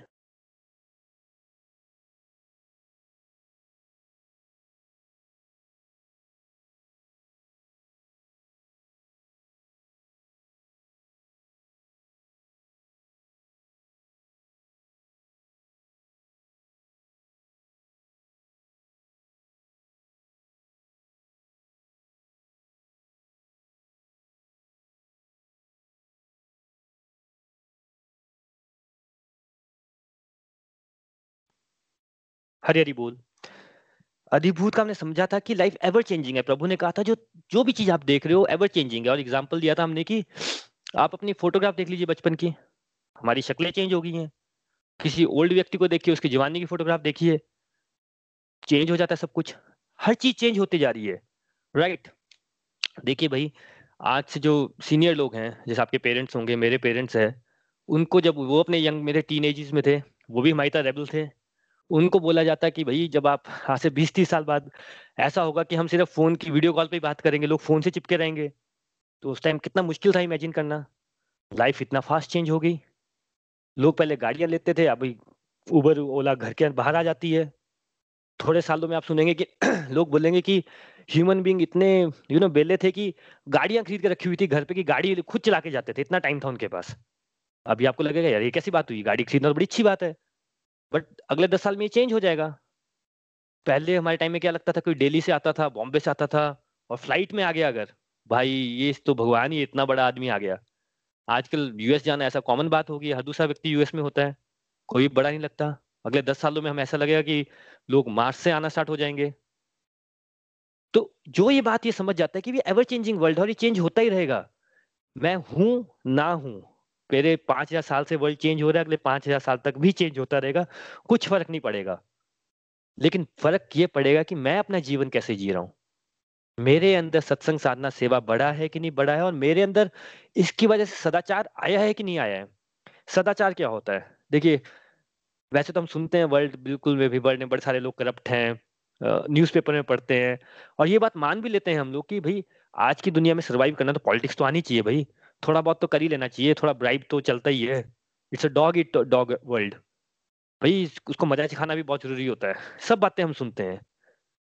लेकिन, मैं एक एग्ज़ाम्पल देता हूँ अगर, क्योंकि इंडिया में क्रिकेट के बहुत फ़ैन है। अब सचिन तेंदुलकर है। जब आप उसके बारे में सोचते हैं तो क्या, कैसी फीलिंग कैसे आती है आपको? गर्व की फीलिंग आती है। यू फील वेरी प्राउड उसकी मूवी भी देखी होगी आपने। बट भाई, लोगों ने तो उसके घर में पत्थर भी मारे।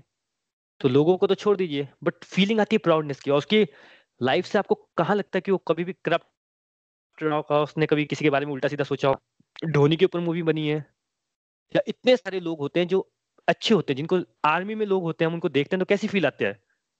उनको देख के अच्छा फील आता है, वो होता है आपका सदाचार कि भाई लोग आपके बारे में जब सोचें, आपने खुद सोचना है इसके बारे में या कोई व्यक्ति मेरे को याद कर रहा होगा तो उसकी कैसी फीलिंग आ रही होगी? क्या सोच रहा होगा मेरे बारे में? अगर सब व्यक्ति के अंदर प्रभु है तो वो जो व्यक्ति आपके बारे में सोच रहा होगा तो सेम बात प्रभु भी आपके बारे में सोच रहे होंगे। प्रभु को प्रसन्न करने का मीनिंग होता है कि जब आपको ये समझ आए कि प्रभु अगर मेरे बारे में सोच रहे हैं तो उनको कैसी फीलिंग आ रही होगी? जैसे पेरेंट्स अपने बच्चों को याद करते हैं, एक अच्छा बच्चा है, एक खराब बच्चा है, एक बड़ा ही खराब बच्चा है है तो सब बच्चे, प्रभु चाहते तो सबको खुश रहें बट एक बच्चे को देख के पेरेंट्स को बड़ी खुशी होती है कि हाँ यार, चलो अच्छा है। दूसरे को देख के नहीं होती इतनी खुशी। खुशी तो होती है, उसका अच्छा ही चाहते हैं बट एक फीलिंग होती है। तो जो प्रभु की प्रसन्नता के लिए कार्य होता है कि हम कुछ भी कर्म करें, हम बस ये अपने आप को क्वेश्चन मार्क करें, अपने आप से क्वेश्चन पूछें कि जब कोई व्यक्ति मुझे याद कर रहा है तो मेरे बारे में क्या सोच रहा है?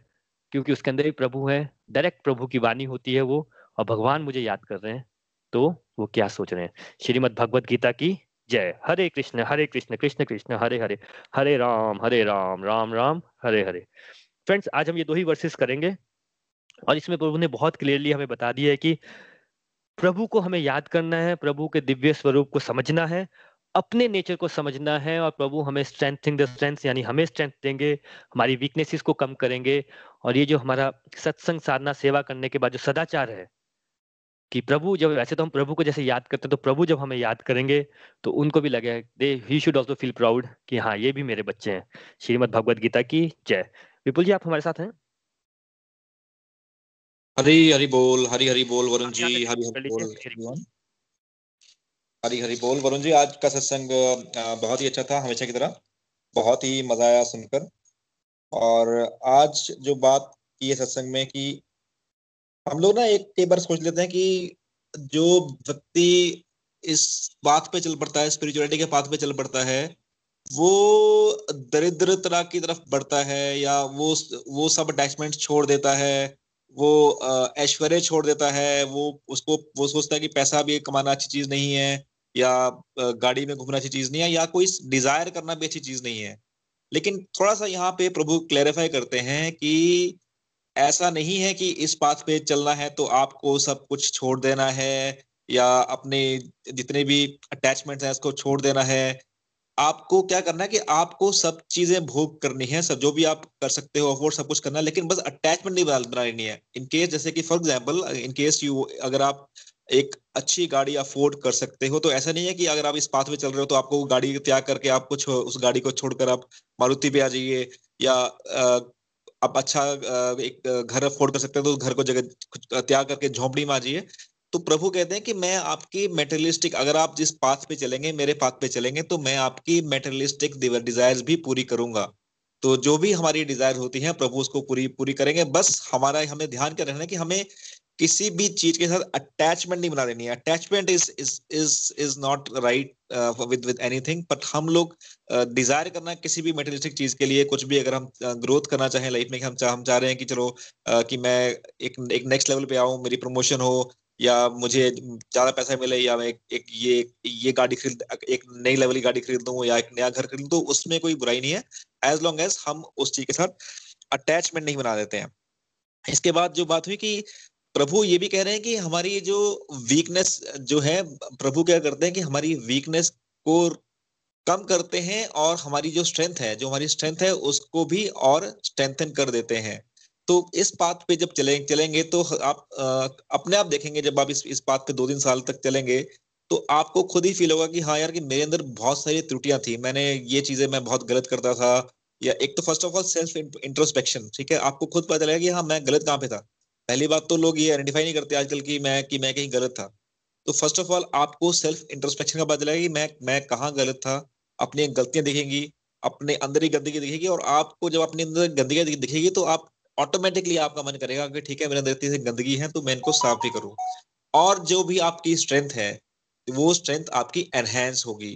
फॉर एग्ज़ाम्पल अगर आप गाना गाते हैं तो आपको लगेगा कि अगर आप प्रभु के पाथ पे प्रभु की, तरफ़ गाना गाएँ तो या कोई भजन गाएँ तो आपका वो, वो उसमें एक बहुत ही मधुर वाणी निकलेगी।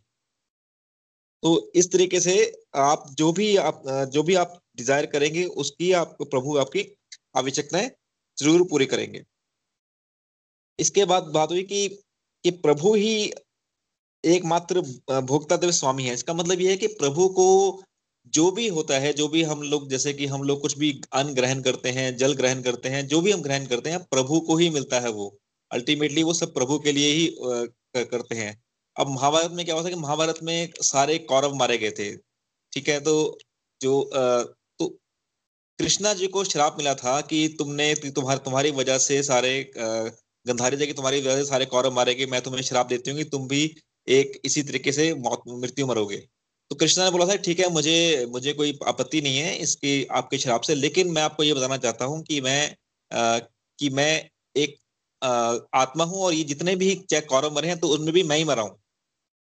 और कोई जो जीता है तो उसमें मैं ही जीता हूँ। तो जो किसी हमारे साथ बुरा होता है तो उसमें भी प्रभु के प्रभु के प्रभु को भी वो चीज़ हर्ट होती है जो अगर हमें चीज़ हर्ट होती है और हमें कोई चीज़ अच्छी लगती है तो प्रभु को भी वो चीज़ अच्छी लगती है। तो हम जो भी करते हैं, जैसा भी करते हैं, प्रभु को हमें उसको डेडिकेट करके करना चाहिए, ठीक है? और जैसे कि क्या होता है कि हम जब, जैसे कि हमारे कोई बच्चा हो हमारा, ठीक है? वो सब कुछ ले तो हमसे ही रहा है, ठीक है? उसको ऐसे तो है नहीं कि वो अभी अगर कोई छोटा बच्चा है, वो किसी और से ले रहा है, हमसे ले रहा है, हमसे ले रहा है तो अभी क्या है कि अगर वो आपको कोई गिफ्ट करे, फॉर एग्ज़ाम्पल एक दस साल का बच्चा है, उसने आप आपसे ही पैसे लिया आपके पैसे से ही पॉकेट मनी ली, आपके पैसे से ही उसने पॉकेट मनी सेव करी और आपको ही आपको बर्थडे पे एक प्रेजेंट किया। आपको दिया आपके पैसे, आपके ही पैसे से। लेकिन क्या आपको खुशी होगी इस बात की? ऑफकोर्स खुशी होगी। खुशी इसलिए होगी क्योंकि आपको लगेगा कि हाँ यार, कि कितने अच्छे भाव से उसने कितने अच्छे से सोचा कि मेरे बारे में कि हाँ कि पापा को कुछ चाहिए या मदर को चाहिए तो उसने कुछ आपके लिए दिया।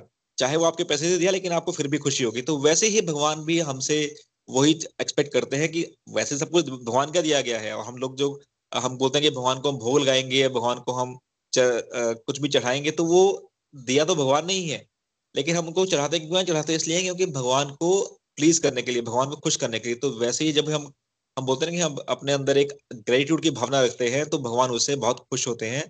इससे कि हम लोग एक तो रिस्पेक्ट करना सीख जाते हैं चीज़ों की और दूसरा भगवान को उससे खुशी मिलती है। इसके बाद बात हुई कि जैसे कि वरुण जी ने बताया कि कई बार हमारे अंदर ना बहुत सारे कम्युनिकेशन गैप गैप्स आ जाते हैं कि भगवान को हमसे क्या चाहिए? ठीक है, हम लोग एक क्वेश्चन क्वेश्चन आता है कि हाँ हमें भगवान से क्या चाहिए? तो वैसे ही सिमिलरली क्वेश्चन ये उनको भी आता है कि हाँ पेरेंट्स और बच्चों के भी क्वेश्चन आता है कि हम बच्चे सोचते हैं पेरेंट्स को हमसे क्या चाहिए?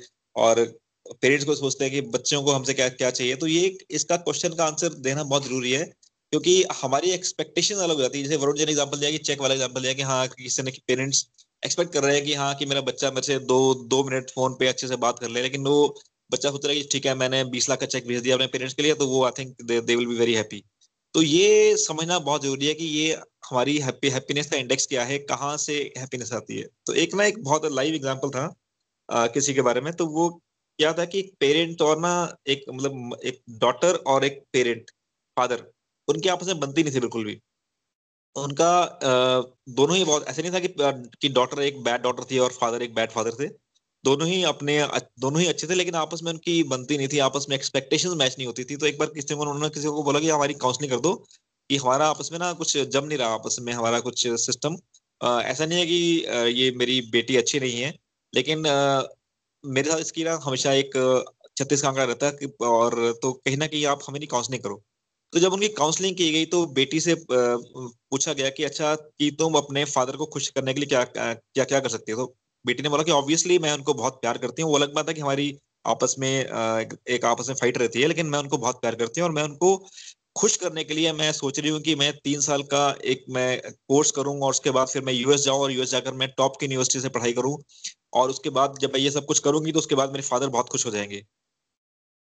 उसके बाद उसके फादर से बात की अच्छा कि आप क्या चाहते हो कि आपकी बेटी ऐसा क्या करे जिससे कि आप खुश हो जाए तो उसके फादर ने बोला कि, देखो, मेरी बेटी ना सुबह ना लेट उठती है, ठीक है? एक तो वो दस ग्यारह बजे उठती है और उठ उठ के उठने के बाद ना अपने जैसे कोई सुबह एक्सरसाइज वगैरह कुछ नहीं कुछ नहीं करती है। मेरी बेटी सिर्फ़ इतना कर ले कि सुबह जल्दी उठ जाए, ठीक है? और सुबह उठ के अपनी एक्सरसाइज वगैरह करे और टाइम पे ब्रेकफास्ट कर ले। मेरे को सिर्फ़ और कुछ नहीं चाहिए अपनी बेटी से।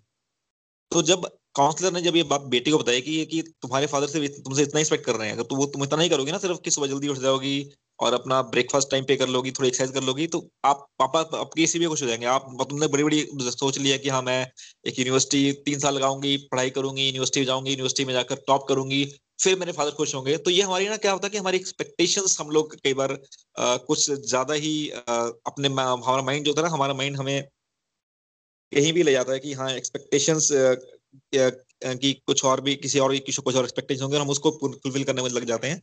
लेकिन हमें शायद ये प्रैक्टिकल लाइफ में कि ग्राउंड लेवल पे आकर देखना देखना चाहिए कि हमारे पेरेंट्स को हमसे क्या चाहिए, हमारे बच्चों को कम से हमसे क्या चाहिए और सिमिलरली हमें ये ये समझना ज़रूरी है कि भगवान को हमसे क्या चाहिए। तो जिस दिन हम ये समझ जाएँगे भगवान को हमसे क्या चाहिए, हमें जो एक, हम क्वेश्चन आता रहता है ना हमारे माइंड में कि यार मैं मेरा जन्म क्यों हुआ? Why am on this earth who am I तो आपको जैसे कि वरुण जी ने एग्ज़ाम्पल दिया सदाचार का तो हुआ था कि स्वामी विवेकानंद नंदा जो थे, वो एक जैसे कि बहुत ही एनलाइटेंड सोल थे। तो जब वो अपने गुरु जी के पास परमहंस योगानंदा के पास के पास गए कि हाँ कि मुझे ना मोक्ष लेना है और मुझे मोक्ष के लिए बताइए कैसे क्या करना है। तो उन्होंने उनको ये ये बोला था कि देखो यार, तुम तो बहुत सेल्फिश हो यार, तुम सिर्फ़ अपने अपने मोक्ष की बात बात कर रहे हो, मोक्ष तो तुम्हें मिल जाएगा, तुम्हारे तुम्हारे मतलब कि मेरे, तुम्हारे चेहरे के तेज से भी दिख दिखता है कि तुम्हें मोक्ष मिल जाएगा। लेकिन तुम्हें पहले इस, जाओ इस जगत का भला करो उसके बाद मोक्ष की प्राप्ति करना। तो फिर उनके जो गुरु जी थे उन्होंने इनको बोला था कि जब तक इस इस वर्ल्ड का दुनिया का भला नहीं करोगे तब तक तुम मोक्ष प्राप्त भी कर लोगे तो उसका कोई फ़ायदा नहीं है। फिर विवेकानंद ने अपनी जर्नी द्वारा शुरू की थी फिर वो उनको इंस्पिरेशन मिली कि ठीक है वो शिकागो जाएँ इंडिया का नाम रोशन करें शिकागो में स्पीच दें और इन्होंने फिर हिंदू धर्म का डंका बजाया था शिकागो में और उसके बाद फिर बहुत सारी संस्थानों में इंडियन इंडिपेंडेंस के अंदर भी उन्होंने बहुत काम किया था और बहुत सारे स्क्रिप्चर्स को की इन्होंने ट्रांसलेशन की थी और बहुत अपने स्क्रिप्चर्स का बहुत बढ़ावा दिया था। और उसके बाद जब उनको लगा कि हाँ मेरे को जो भी जो मेरे गुरुजी ने मुझे जो भी काम बोले थे मेरे वो सब काम मेरे पूरे होंगे तो उसके बाद उन्होंने मोक्ष की प्राप्ति की थी। तो ऐसा नहीं था कि मोक्ष उनको पहले नहीं मिल सकता था उन, उनके अंदर ये वो एक मेडिटेशन के थ्रू मोक्ष में गए थे तो वो मोक्ष वो चाहते थे वो पहले भी ले सकते थे। लेकिन उनके गुरु ने कहा कि नहीं आपको पहले जगत का कल्याण करना है उसके बाद मोक्ष लेना है। तो जगत कल्याण जो है वो बहुत ज़रूरी है। मोक्ष तो इसलिए जो है ना कि हम बोलते हैं कि सत्संग साधना सेवा सदाचार। सबसे ज़रूरी सदाचार है अगर हमारा सदाचार हमारा अच्छा है तो वो हम अच्छा काम करेंगे कोई भी अच्छा काम करेंगे अच्छा काम करने से भगवान खुश होंगे सेवा भगवान की से, की सेवा होगी और भगवान की सेवा होगी तो हमारे जो पर्पस है लाइफ का हमारे लाइफ का पर्पस फुलफिल होगा। श्रीमद भगवद गीता की जाए और इसके बाद हम सत्संग के आखिरी चरण पे चलते हैं which is review and learnings तो कोई भी अपना रिव्यू देना चाहेगा कोई भी अपनी लर्निंग बताना चाहेगा या uh, कोई भी भजन गाना चाहेगा तो this stage is open Hari बोल।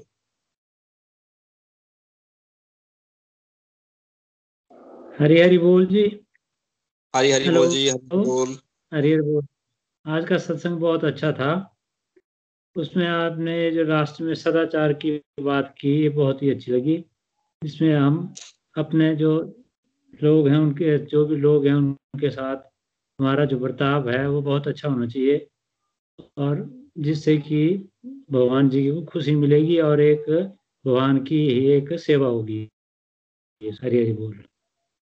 हरी हरी बोल, हरी हरी बोल रविंद्र जी। थैंक यू अपना रिव्यू देने के लिए। डेफिनेटली सदाचार, ये बहुत ज़्यादा इंपॉर्टेंट है। हम लोग कई बार इसको भूल जाते हैं। हम लोग कि बस सोचते हैं कि बस ठीक है हमने अपना साधना कर ली अपनी पूजा कर ली और बस हमारा आ, काम हो गया। लेकिन अल्टीमेटली हम लोग इस संसार में इस दुनिया की अपलिफ्टमेंट करने के लिए आए हैं। अपना पर्पस हमारा यही है कि हम सदाचार करें और दूसरे दूसरे की हेल्प करें। और जब हम तक जब हम वो करेंगे तो भगवान रियली उससे हमसे खुश होंगे। हरी हरी बोल। और कोई अपना रिव्यू देना चाहेगा? हरी बोल एवरीवन मैं पूजा पाठ कर रही हूँ।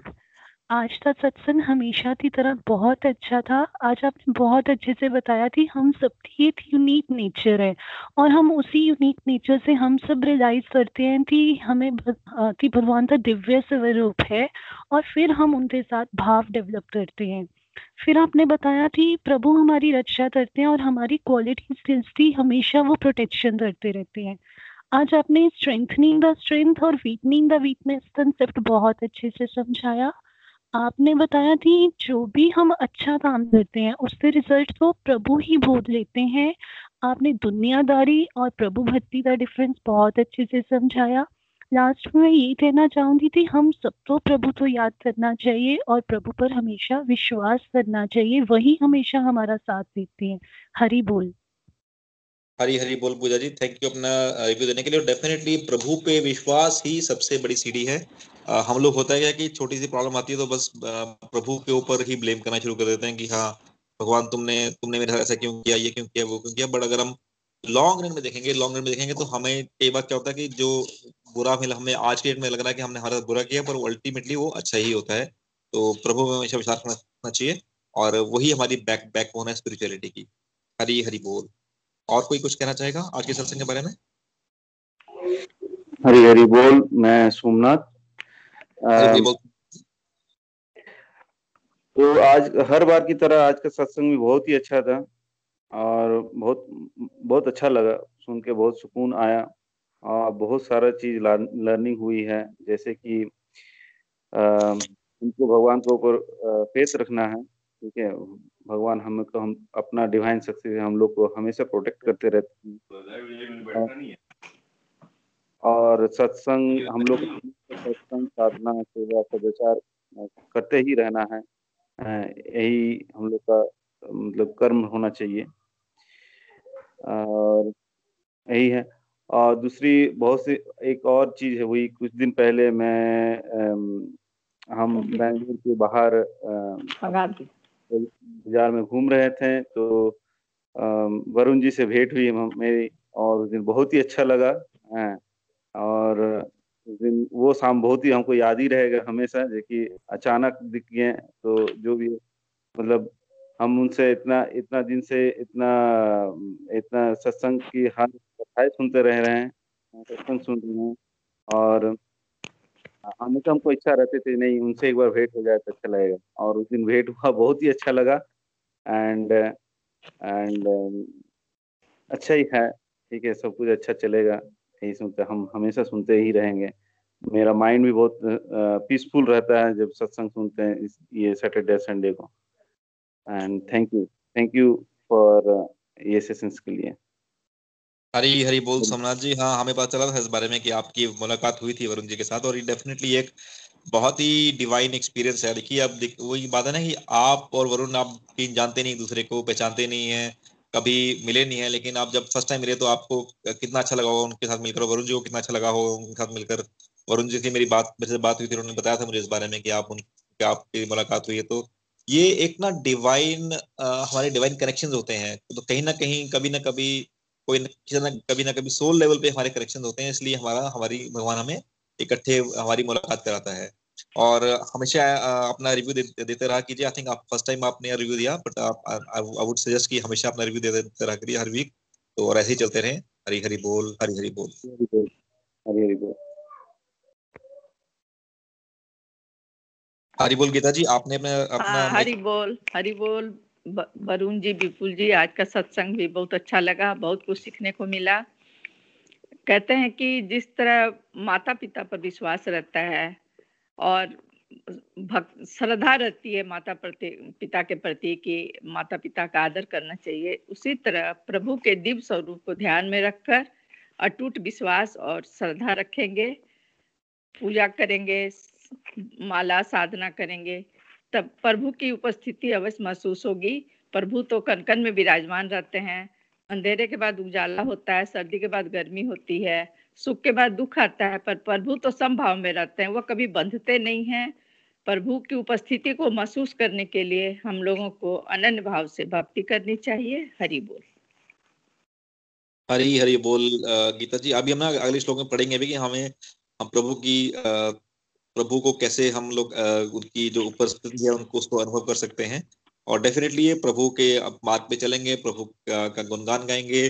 प्रभु को अपने माइंड में रखेंगे, प्रभु को अपनी बुद्धि में उठाएँगे तो एक तो हमें डिसीज़न मेकिंग में बहुत हेल्प मिलेगी। हमारे डिसीज़न जो है वो बहुत सटीक हो जाएँगे और प्रभु को अपनी बुद्धि में रखेंगे तो हमारे होता है ना, कई बार हमारे हम ह्यूमन नेचर है हमारा तो हमारे अंदर टेंडेंसी होती है कुछ गलत काम करने की, लेकिन जब प्रभु को अपने अपने बुद्धि में बिठाएँगे तो हमारा ना हम हम डिफ्लेक्ट होंगे अपने बुरे कामों से या गलत आचरण की तरफ़ से डिफ्लेक्ट होंगे और हमारा ध्यान जो है अच्छे आचरण में लगेगा तो इसलिए प्रभु भक्ति भक्ति करना बहुत ज़रूरी है। हरी हरी बोल और कोई कुछ कहना चाहेगा आज के सत्संग के बारे में?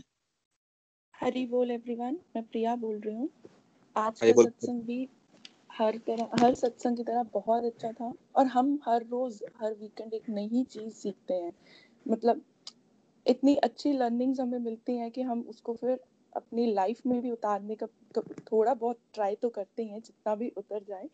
बट बहुत अच्छे से आपने समझाया कि कैसे मतलब हम प्रभु के साथ हमारे भाव डेवलप होते हैं तो प्रभु हमारी सारी नीड्स को पूरा करते हैं। मतलब there is a difference between need and greed but जो हमारी आवश्यकताएँ हैं, वो प्रभु हमारी सब पूरी करते हैं।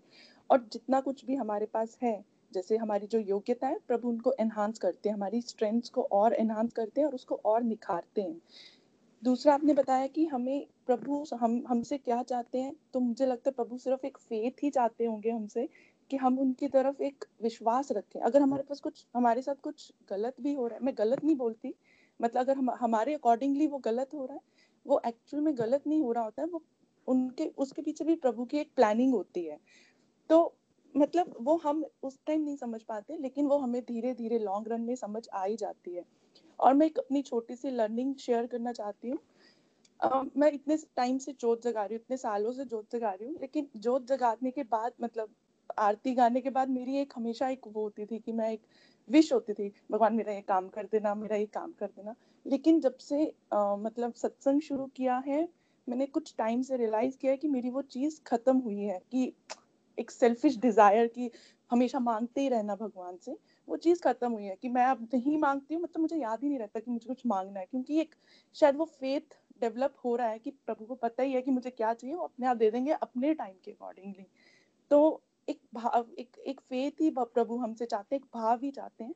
तो आई गेस प्रभु हमसे वही चाहते हैं। Thank you so much Hari Hari बोल। हरी हरी बोल प्रिया जी। डेफिनेटली प्रभु जो है अंतर्यामी है। उनको हम लोग बोलते ना कि हाँ मैं प्रभु को ये बोलूँगा ये बोलूँगा। तो ऐसा नहीं है कि प्रभु को हमारे बोलने पे पता चलेगा कि हाँ हमें क्या चाहिए। प्रभु हमें समझते हैं, हमारा जो हम, हमारे अंदर जो भी डिज़ायर हैं, जो भी हम सोचते हैं, उनको वो पहले से ही पता होता है। ठीक है तो अंतर अंतर्यामी है तो ये है कि हाँ प्रभु हमारी आवश्यकता, जैसे हमने इस प्रश्न में पढ़ा कि हमारी जो भी आवश्यकताएँ हैं, जो भी हमारी डिजायर्स है, प्रभु उसका ज़रूर ख्याल रखते हैं और वो फुलफिल करने में डेफिनेटली हमारी मदद करते हैं। हरी हरी बोल, हरी हरी बोल। और कोई कुछ कहना चाहेगा आज के सत्संग के बारे में? हाँ हरी हरी बोल, मैं प्रियंका गुड़गांव से। हरी हरी बोल एवरीवन मैं आज बहुत प्यारा था सत्संग आज का वरुण जी विपुल जी बहुत मज़ा आया। आ, मैं बस अपना एक्सपीरियंस शेयर करना चाहती हूँ। जैसे मेरे को ढाई साल हो गया भगवत गीता पढ़ते हुए। और मैंने भाव के बारे में ना मुझे वही बात होती है ना कि थोड़ा सा जैसे बोलते हैं ना कि प्रभु को जब किसी को चीज़ समझाना हो तब समझ आती है। तो मुझे भाव मुझे शायद सिक्स मंथ्स के बाद समझ आया कि एक्चुअल भाव क्या होता है। भगवान मतलब भगवान के लिए भाव लाना, प्रेम लाना। तो जैसे बोलते हैं ना कि अगर मैं भगवान को पूछती हूँ तो किस रूप से मेरा वो भाव आता है? जैसे किसी किसी को एज अ मदर आता है कि मेरे जो लड्डू गोपाल को एज अ मदर आप एक बेबी की तरह ट्रीट कर रहे हो। ये जैसे आपका एक बच्चा है तो लड्डू गोपाल जी भी आपके बच्चे हैं। किसी को वो ब्रदर की तरह होता है किसी को यू you नो know, आपका मतलब अलग अलग भाव से होता है। जैसे अगर हनुमान जी की बात करूँगी तो वो भगवान राम जी को राम जी के लिए वो एक सेवक वाला भाव है। तो वैसे ही मेरे को बहुत लगता है मेरे को सिक्स सेवन मंथ्स लग गए थे एक भाव वाली बात समझने में। पर धीरे धीरे जैसे भाव समझ आता है कि जैसे हम लोग सब भगवान के अंश हैं, हमारे जो भगवान है वो हमारे पेरेंट्स की तरह है। जैसे अभी अगर हम लोग देखें तो हमने इस अर्थ में जन्म लिया है तो हमारे मम्मी पापा हैं, कितनी हम रिस्पेक्ट करते हैं। जैसे वरुण जी ने बोला कि हम कभी भी अपने पेरेंट्स के बारे में कुछ नहीं सुन सकते because they are they having a very special you know एक हमारे दिल में उनके लिए एक बहुत प्यारी एक स्पेस है।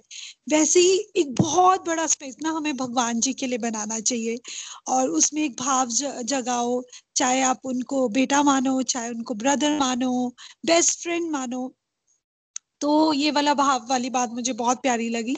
सेकंड आपने बोला कि एक ग्रीड और आपकी जो नीड रहती है, वो बहुत प्यारी बात थी। एक्चुअली हम लोग ना डिफ्रेंशिएट ही नहीं कर पाते स्पेशली कपड़ों मतलब एज अ मैं को शॉपिंग करना बहुत अच्छा लगता है। तो मुझे लगता है कि नहीं अरे मैं ये भी खरीद लेती हूँ वो भी खरीद लेती हूँ। पर uh, मेरी मासी जी हैं जो चंडीगढ़ में रहते हैं तो उन्होंने ना बहुत पहले uh, बात की थी कि प्रियंका एक लेडी है वो ऐसा करती हैं कि अगर एक बेडशीट परचेज करती हैं सपोज़ तो एक बेडशीट बिल्कुल नहीं और जो यूज़ करती हूँ उसको बाहर भी करती हैं। मतलब उनको लगता है कि अगर एक चीज़ खरीदी तो एक चीज़ मैं किसी को दे दूँ। तो वो चीज़ मुझे बड़ी प्यारी लगी। तो वो चीज़ मेरे को भी रहता है कि अगर मैंने कुछ एक यू नो शॉपिंग किया तो वो मेरे को एक अपने वार्ड्रोब में से चीज़ निकालनी भी है। हाँ हम लोग ये भी बहुत वरुण जी बिल्कुल सही बोला कि हम लोग कभी हमेशा हमें लगता है ये भी मेरा यूजफुल है और हम किसी के लिए निकाल नहीं पाते। वही अलग से एक बात आ गई कि आप किस टाइप से अपना माइंड सेट बना कर रखते हैं। अगर हो अगर कोई कर सकता है तो बिल्कुल ब्रांड न्यू चीज़ भी खरीद कर देनी चाहिए। तो बहुत प्यारी प्यारी बातें एकदम चेंजेस आई हैं। जैसे प्रियंका जी ने बोला कि पहले हम भगवान से मांगते रहते थे, है ना, कि प्रेयर करना ही इसीलिए है कि कुछ मांगना है। तो बिल्कुल सेम प्रियंका जी, मेरे साथ भी मेरे को मेरे को ऐसा लगता है मैंने जब ज्वाइन किया तो उससे पहले से ना मुझे, मेरी एक फ्रेंड के साथ डिस्कशन हो रहा था। एंड आई थिंक ये four two five years back की बात है। तो उन्होंने बोला कि नहीं, भगवान को तो बताना होता है कि क्या चाहिए आपको। तो मेरे को लगा कि नहीं, भगवान तो ना पता नहीं ये मुझे कहाँ से ये बात मैंने सीखी थी। पर मुझे ऐसा लगता था कि नहीं, मेरे भगवान को तो पहले से ही पता है मुझे क्या चाहिए और क्या मेरे लिए अच्छा है। तो ये भाव मैंने बहुत पहले से अपने मन में बिठा कर रखा है और सच में भगवान एक डिवाइन प्रोटेक्शन देते हैं और आपके डिजायर्स जो आपको, उनको लगता है कि जो पूरे होने चाहिए, उसको भी पूरा करते हैं, अगर हम भाव बहुत प्यारा रखें। थैंक यू हरी हरी बोल. Thank you so much Hari Hari बोल.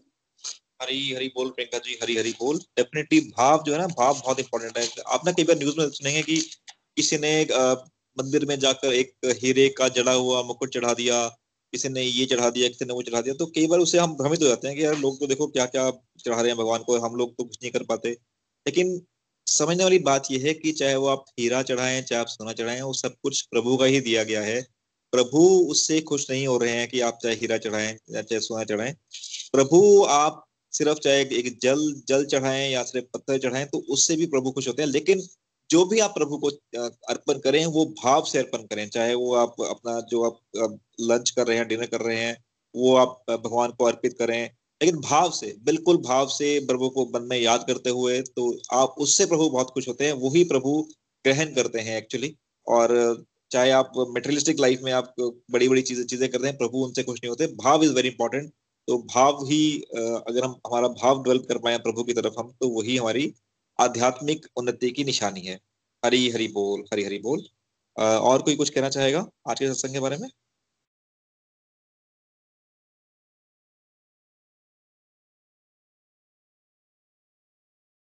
If no then i think uh, varun ji you can uh, just you know, come and you know, conclude the session. Hari Hari बोल everyone thank you Vipul ji and thank you everyone आप सबके review सुने बहुत ही आनंद आया। और देखिए जो हमने आज एक मेन बात समझी है कि हम सबने ऑब्ज़र्व किया होगा कि हम प्रभु से मांगते रहते हैं, मांगते रहते हैं। क्वेश्चन इज़ कि प्रभु चाहते क्या है हमसे? बहुत सारे लोगों का ना मन में डिज़ायर तो होती है कुछ करने की, उनके मन में क्या लगता है कि जब मेरे पास इतना पैसा होगा, जब मैं इस पोजीशन पे हो जाऊँगा तो मैं एक हॉस्पिटल बना दूँगा। एक समाज सेवा के लिए एक ऑर्फनेज खोलूँगा। भाई ऑर्फनेज खोलोगे आज से दस साल बाद? दस साल बाद परिस्थिति कैसी होगी? आप होंगे कि नहीं होंगे? ये एक अलग ही बात हो जाएगी। राइट ये एक बिल्कुल डिफरेंट बात हो जाएगी। पर हम लोग ये बात नहीं समझ पाते, हम आज क्या कर रहे हैं? और दूसरी बात ये समझना बहुत ज़रूरी है कि प्रभु को चाहिए क्या? प्रभु को चाहिए, प्रभु को अगर किसी को भाई देना होगा तो वो किसी को भी माध्यम बना लेंगे। लेकिन ये बात समझिए बहुत इंपॉर्टेंट है कि जब आपका भाव शुद्ध होता है तो आपके अंदर की योग्यता ही तो हो है प्रभु। प्रभु आपसे ऐसे काम करवा देंगे कि आपने इमेजिन नहीं किया होगा। बड़ा अच्छा एग्ज़ाम्पल यही सत्संग का ही है। हम कभी डिटेल में इस पर विचार मतलब बात करेंगे। बट आप जरा इसका ओरिजिन सुनिए ना। हमारे यहाँ बेंगलोर में जो लोकेलिटी लोकल कम्युनिटी है, वहाँ पे जिस दिन लॉकडाउन स्टार्ट हुआ, उस दिन बहुत नेगेटिव मैसेजेस आ रहे थे। मेरे मन में आया उस टाइम रात को बारह बजे कि यार एक दो सेशन लेता हूँ जिसमें कुछ पॉजिटिव बात करेंगे। एक दो सेशन लिए, कुछ लोगों को अच्छा लगा। पहली बार जब लिया तो विपुल भैया ने ही सिर्फ़ स्टार्टिंग में ज्वाइन किया तो मैंने इनको बोला था, भैया कोई नहीं आएगा सुनने के लिए तो मैं आपको सुनाऊँगा।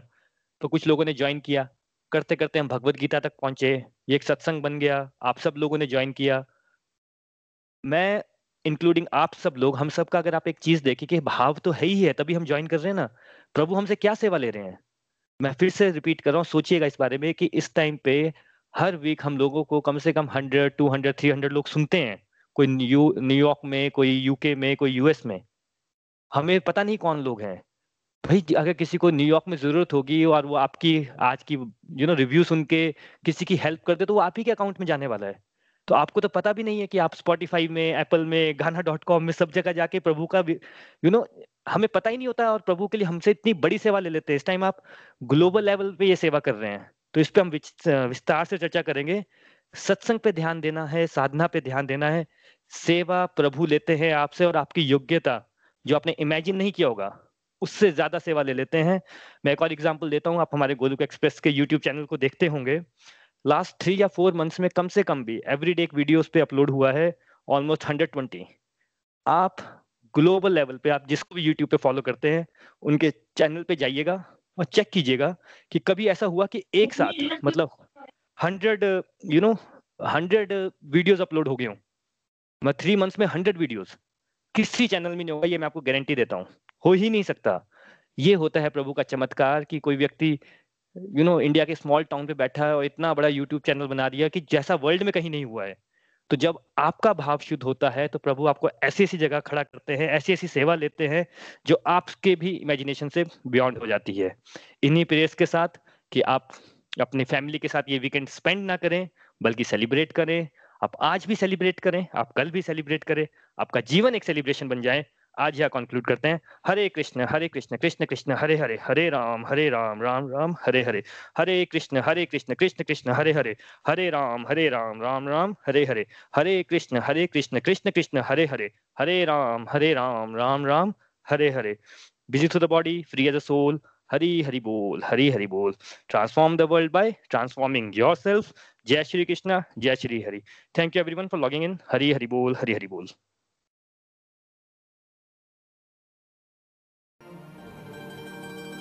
गोलोक एक्सप्रेस से जुड़ने के लिए आप हमारे email address info at the rate Goloka Express dot o द्वारा संपर्क कर सकते हैं। आप हमारे व्हाट्सएप नंबर या Telegram number seven zero one eight zero two six eight two one से भी जुड़ सकते हैं। आप हमसे फेसबुक पेज और यूट्यूब चैनल के माध्यम से भी जुड़ सकते हैं। हरी हरी बोल!